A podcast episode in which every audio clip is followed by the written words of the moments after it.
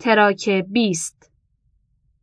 باز از احکام اغلا یکی دیگر این است که امر و نهی و هر حکم قانونی دیگر را تنها متوجه افراد مختار می کنند نه کسانی که مستر و مجبور به آن عملند. و هرگز به کسی که دچار لغوه است نمی‌گویند دستت را تکان بده و یا تکان نده. و همچنین پاداش و کیفر را در مقابل عمل اختیاری می دهند. و هرگز به کسی که زیباست مزد نداده و به کسی که سیاه و زشته است کیفر نمی دهند. مگر آنکه عمل استراریش ناشی از سوء اختیارش باشد مثل اینکه کسی در حال مستی عمل زشتی انجام داده باشد که اغلا عقاب او را قبیح نمی‌دانند چون خودش خود را مست و دیوانه کرده دیگر نمی‌گویند آخر او در چنین جرم عاقل و هوشیار نبود حال که این مقدمه روشن شد می‌گوییم اگر خدای سبحان بندگان خود را مجبور به اطاعت یا معصیت کرده بود به طوری که اولی قادر بر مخالفت و دومی قادر بر اطاعت نبود دیگر معنا نداشت که برای اطاعتکاران بهشت و برای معصیتکاران دوزخ مقرر بدارد. و حال که مقرر داشته باید در مورد اولی پاداشش به جذاف و در مورد دومی کیفرش ظلم باشد. و جذاف و ظلم نزد اغلا قبی و مستلزم ترجیح بدون مرجع است که آن نیز نزد اغلا قبی هست و کار قبی کار بدون دلیل و حجت است. و خدای تعالی صریحا آن را از خود نفی کرده و فرموده لعلا یکون للناس علی الله حجت بعد الرسل. رسولان گسیل داشت تا بعد از آن دیگر مردم حجتی علیه خدا نداشته باشند. سوره نسا آیه 165 و نیز فرموده لیهلک من هلک عن بینه و یحیی من حی عن بینه.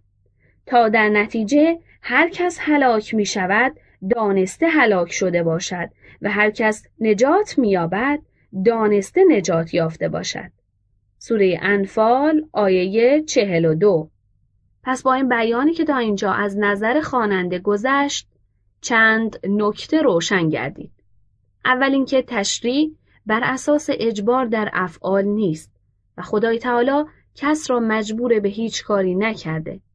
در نتیجه آنچه تکلیف کرده بر وفق مصالح خود بندگان است.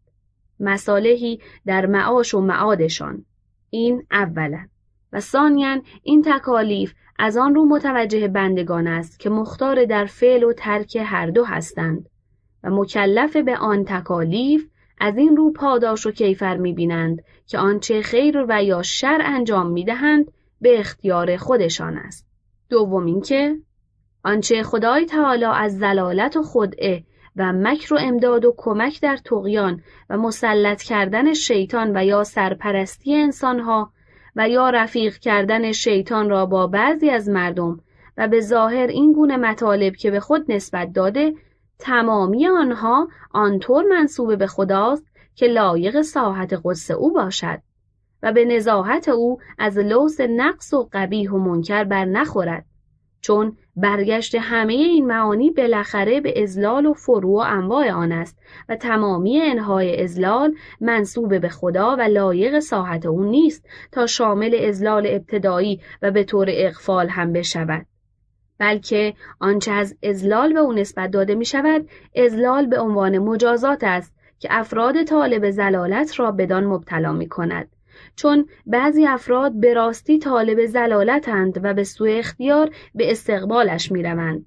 همچنان که خدای تعالی نیز این زلالت را به خودش نسبت داده و فرموده یزل بهی کثیرا و یهدی بهی کثیرا و ما یزل بهی الا الفاسقین الاخر سوره بقره آیه 26 و نیز فرموده فلما زاغوا ازاغ الله قلوبهم. همین که منحرف شدند خدا دلهاشان را منحرفتر و گمراهتر کرد. سوره صف آیه پنج. و نیز فرموده کذالک یذل الله من هو مسرف مرتاب. این چنین خدا هر اسرافگر شکاک را گمراه می کند.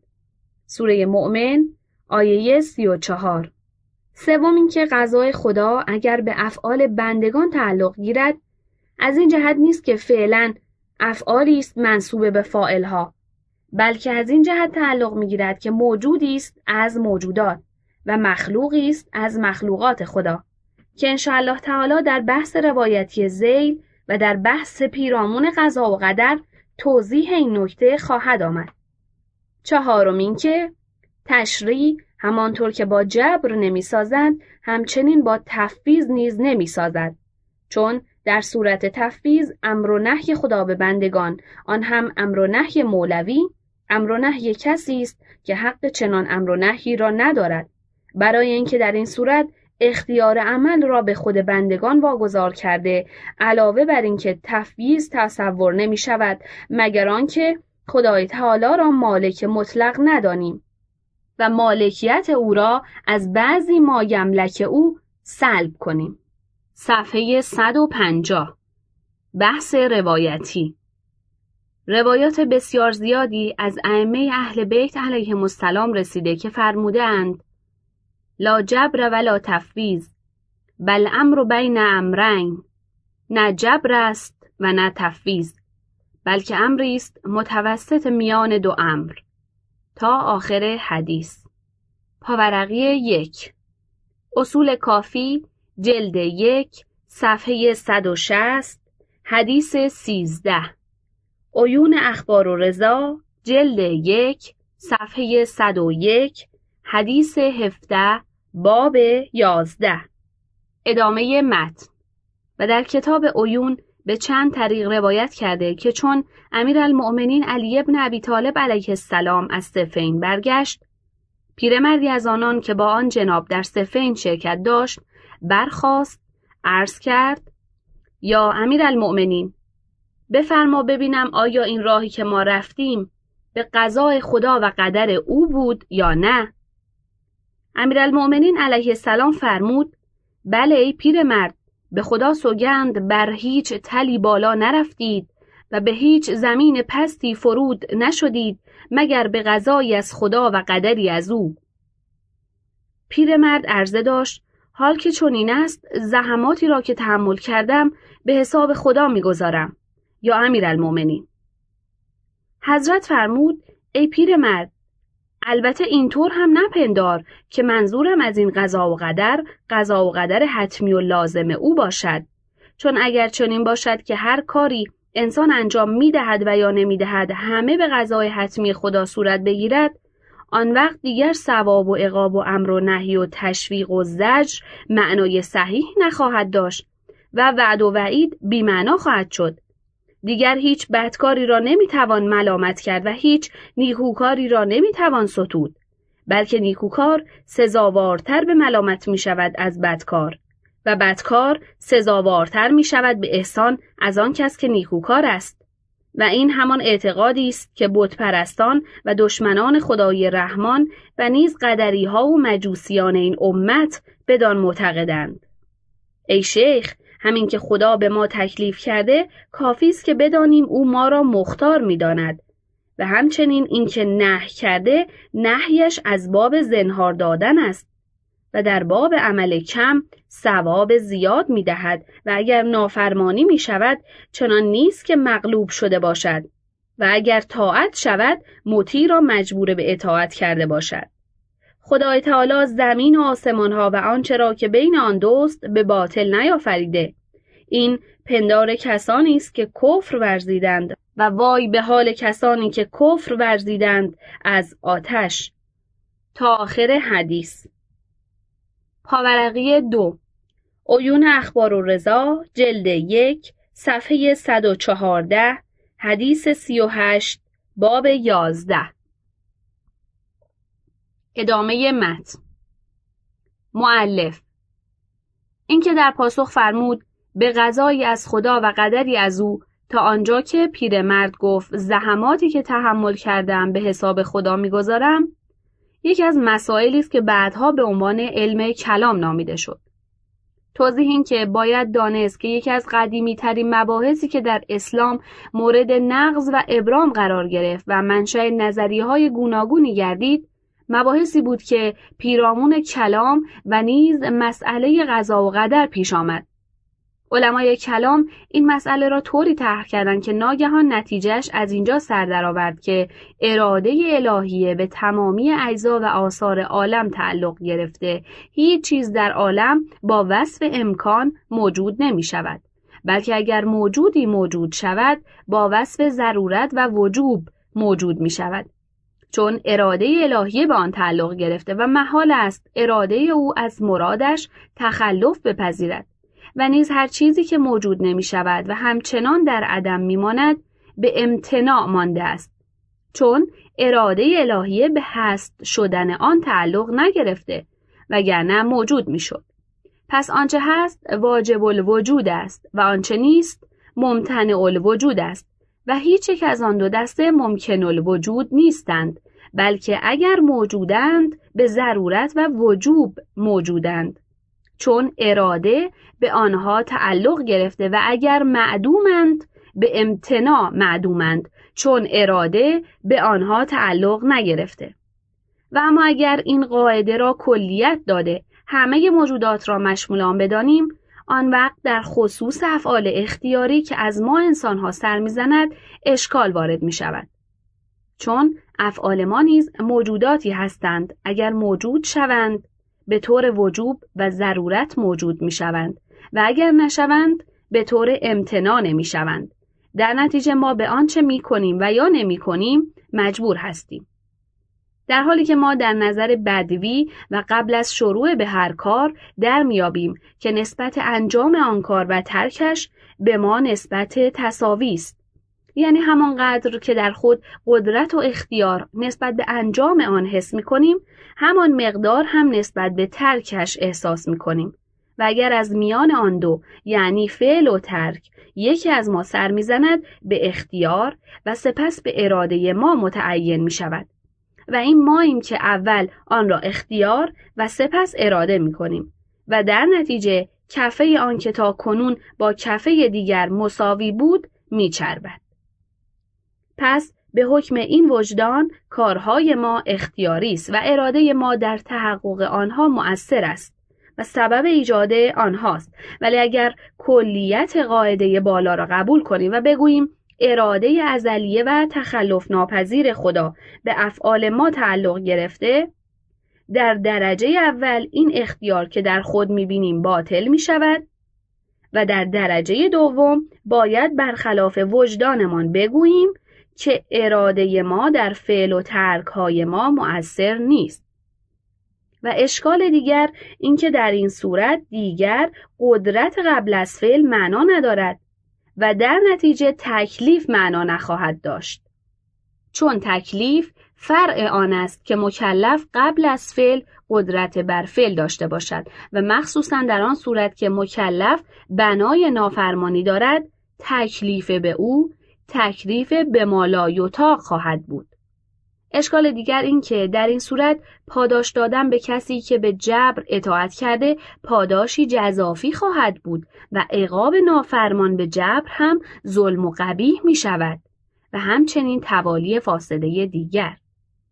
دانشمندان نامبرده به همه این لوازم ملتزم شدند و گفتند که مکلف قبل از فعل قدرت ندارد و این اشکال را که تکلیف غیر قادر قبیح هست نیز ملتزم شده و گفتهاند مسئله حسن و قبح و خوبی و بدی اموری اعتباری هستند که واقعیت خارجی ندارند و خدای تعالی محکوم به این احکام اعتباری من و تو نمی شود. و لذا کارهایی که صدورش از ما برخلاف عقل و زشت است از قبیل ترجیح بدون مرجح و اراده جزافی و تکلیف به مالایتاق و عقاب گنهکار مجبور و امثال اینها از خدا نه محال است و نه عیبی دارد تعالی الله عن و کوتاه سخن آنکه در صدر اول اسلام اعتقاد به قضا و قدر از انکار حسن و قبح و انکار جزای به استحقاق سر در می آورد. و به همین جهت وقتی پیرمرد از علی علیه السلام میشنود که حرکت به صفین به قضا و قدر خدا بوده گویی خبر تأثیر آوری شنیده. چون معیوس از ثواب شده بلا فاصله و با کمال نومیدی می‌گوید رنج و تعب خود را به حساب خدا می‌گذارم. یعنی حالا که اراده خدا همه کاره بوده و مسیر ما و اراده های ما فایده نداشته و جز خستگی و تعب چیزی برای ما نمانده من این خستگی را به حساب او می‌گذارم. چون او با اراده خود ما را خسته کرده. لذا امیر المؤمنین صلوات الله علیه در پاسخش میفرماید نه اینطور که تو فکر می‌کنی نیست. چون اگر مطلب از این قرار باشد ثواب و عقاب باطل می شود تا آخر حدیث. که امام علیه السلام به اصول اقلایی که اساس تشریع و مبنای آن است تمسک می کند و در آخر کلامش میفرماید خدا آسمان ها و زمین را به باطل نیافریده. الا آخر. می‌خواهد بفرماید اگر اراده جذافی که از لوازم جبر انسانها و سلب اختیار از آنهاست صحیح باشد مستلزم آن است که فعل بدون غرض و بیفایده نیز از خدا سر بزند. این نیز مستلزم آن است که احتمال بیغرض بودن خلقت و ایجاد احتمال امری ممکن باشد و این امکان با وجوب مساوی است. چرا؟ برای اینکه وقتی فعلی قایت نداشت ناگزیر باید رابطه میان آن و قایت نباشد و وقتی رابطه نبود بیقایت بودنش واجب می شود و در نتیجه موجود مفروض ممتنع وجود می گردد و این همان بطلان است. مترجم در نتیجه و روی این فرض هیچ فایده و قایتی در خلقت و ایجاد نیست و باید خدا آسمانها و زمین را به باطل آفریده باشد و این مستلزم بطلان معاد و سربرآوردن تمامی محضورهاست. و گویا مراد آن جناب از این که فرمود اگر بندگانش نافرمانیش کنند به جبر نکردند و اگر اطاعتش کنند باز مغلوب و مجبور نیستند این است که نافرمان او او را به جبر نافرمانی نمی کند و فرمانبرش نیز او را به کراهت اطاعت نمی کند. و در توحید و عیون از حضرت رضا علیه السلام روایت شده که در محضرش از مسئله جبر و تفویض گفتگو شد. ایشان فرمودند اگر بخواهید در این مسئله اصلی کلی برایتان بیان می کنم که در همه موارد به آن مراجعه نموده نه خودتان در آن اختلاف کنید و نه کسی بتواند بر سر آن با شما مخاسمه کند. و هر کس هر قدر هم قوی باشد با آن قاعده نیروی او را در هم بشکنید. عرضه داشتیم بله بفرمایید. فرمود خدای عزوجل در صورتی که اطاعتش کنند به اجبار و اکراه اطاعت نمی شود. یعنی هر مطیع او را به اختیار خود اطاعت می کند و در صورتی که اسیان شود مغلوب واقع نمی شود. یعنی برخلاف آنچه که تحفیزی ها اند گناهکار از تحت قدرت او خارج نیست. و بندگان را در ملک خود رها نکرده که هرچه بخواهند مستقلا انجام دهند بلکه هرچه را که به بندگانش تملیک کرده خودش نیز مالک آن هست و بر هر چه که قدرتشان داده خودش نیز قادر بر آن هست. بنابراین اگر بندگانش اطاعتش کردند و اوامرش را به کار بستند او جلو اطاعتشان را نمی‌گیرد و راه اطاعت را به روی آنان نمیبندد. و اگر اوامرش را با نافرمانی پاسخ گفتند یا از نافرمانیشان جلوگیری می کند و یا نمی کند. در هر صورت خود او بندگان را به نافرمانی وا نداشته. آنگاه فرمود هر کس حدود این قاعده کلی را به خوبی ضبط کند بر خسم خود غلبه می کند پاورقی یک. عیون اخبار و رضا جلد یک صفحه 119 حدیث 48 باب 11 توحید صدوق صفحه 361 حدیث 7 ادامه متن. معلف اگر خواننده عزیز توجه فرموده باشد گفتیم تنها عاملی که جبری مذهبان را وادار کرد به اینکه جبری شوند بحث در مسئله قضا و قدر بود که از آن حتمیت و وجوب را نتیجه گرفتند. وجوب در قضا و وجوب در قدر را. و گفتیم که هم این بحث صحیح هست و هم این نتیجه گیری. با این تفاوت که جبریان در تطبیق بحث بر نتیجه اشتباه کردند و میان حقایق با اعتباریات خلص کردند و نیز وجوب و امکان برایشان مشتبه شد. توضیح این که قضا و قدر در صورتی که ثابت شوند این نتیجه را می‌دهند که اشیا در نظام ایجاد و خلقت صفت وجوب و لزوم دارند به معنا که هر موجودی از موجودات و هر حال از احوالی که موجودات به خود می‌گیرند همه از ناحیه خدای سبحان تقدیر و اندازه گیری شده و تمامی جزئیات آن موجود و خصوصیات وجود و اطوار و احوالش همه برای خدا معلوم و معین است و از نقشه‌ای که نزد خدا دارد تخلف نمی کند. و معلوم است که ضرورت و وجوب از شعون علت است چون علت تامه است که وقتی معلولش با آن مقایسه می شود آن معلول نیز متصف به صفت وجوب می شود ولی وقتی با غیر علت تامش یعنی با هر چیز دیگری قیاس شود جز صفت امکان صفت دیگری به خود نمی‌گیرد. و بیان ساده تر این که هر موجودی با وجود و حفظ علت تامش واجب است ولکن همان موجود با قطع نظر از علت تامش ممکن الوجود است. پس گسترش و شمول قضا و قدر در همه عالم عبارت است از جریان و به کار افتادن سلسله علتهای تامه و معلولهای آنها در مجموعه عالم. و معلوم است که این جریان با حکم قوه و امکان در سراسر عالم از جهت دیگر منافات ندارد.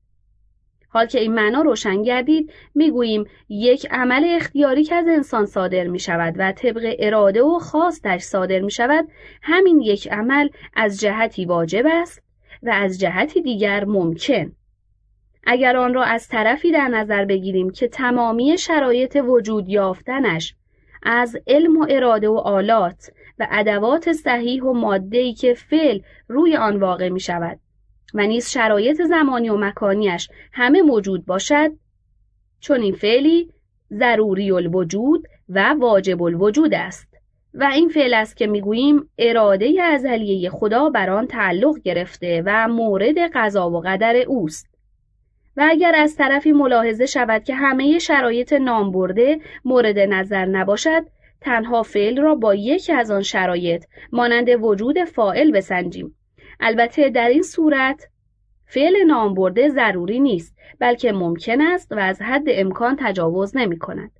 پس یک فعل اگر از لحاظ اول ضروری شد لازمش این نیست که از لحاظ دوم نیز ضروری الوجود باشد. پس معلوم شد این که علمای کلام از بحث غذا و قدر و عمومیت آن دو نسبت به همه موجودات نتیجه گرفتند که پس افعال آدمی اختیاری نیست معنای صحیحی ندارد چون گفتیم اراده الهی تعلق به فعل ما انسانها می‌گیرد اما با همه شعون و خصوصیات وجودیش که یکی از آنها ارتباطش با علل و شرایط وجودش می باشد. به عبارتی دیگر اراده الهی به فعلی که مثلا از زید صادر می شود به این نحو تعلق گرفته که فعل نام برده با اختیار خود از او صادر شود نه به طور مطلق و نیز در فلان زمان و فلان مکان صادر شود. نه هر وقت و هر جا که شد. وقتی اراده اینطور تعلق گرفته باشد پس اگر زید همان عمل را بی اختیار انجام دهد مراد از اراده تخلف کرده و این تخلف محال است. حال که چنین شد می‌گوییم تأثیر اراده ازلیه در اینکه فعل نام برده ضروری الوجود شود مستلزم آن است که فعل به اختیار از فاعل سر بزند. چون گفتیم چنین فعلی متعلق اراده ازلیه است. در نتیجه همین فعل مورد بحث ما به نسبه به اراده ازلی الهی ضروری و واجب الوجود است و در عین حال به نسبه به اراده خود فائل ممکن الوجود و اختیاری است.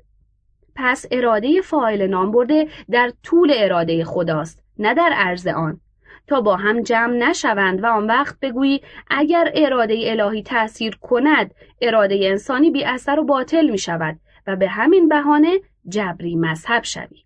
پس معلوم شد خطای جبری مذهبان از کجا ناشی شده. از اینجا که نتوانستند تشخیص دهند که اراده الهی چگونه به افعال بندگان تعلق گرفته و نیز نتوانستند میان دو اراده طولی با دو اراده ارزی فرق بگذارند و نتیجه این اشتباهشان این شده که بگویند به خاطر اراده ازلی خدا اراده بنده از اثر افتاده.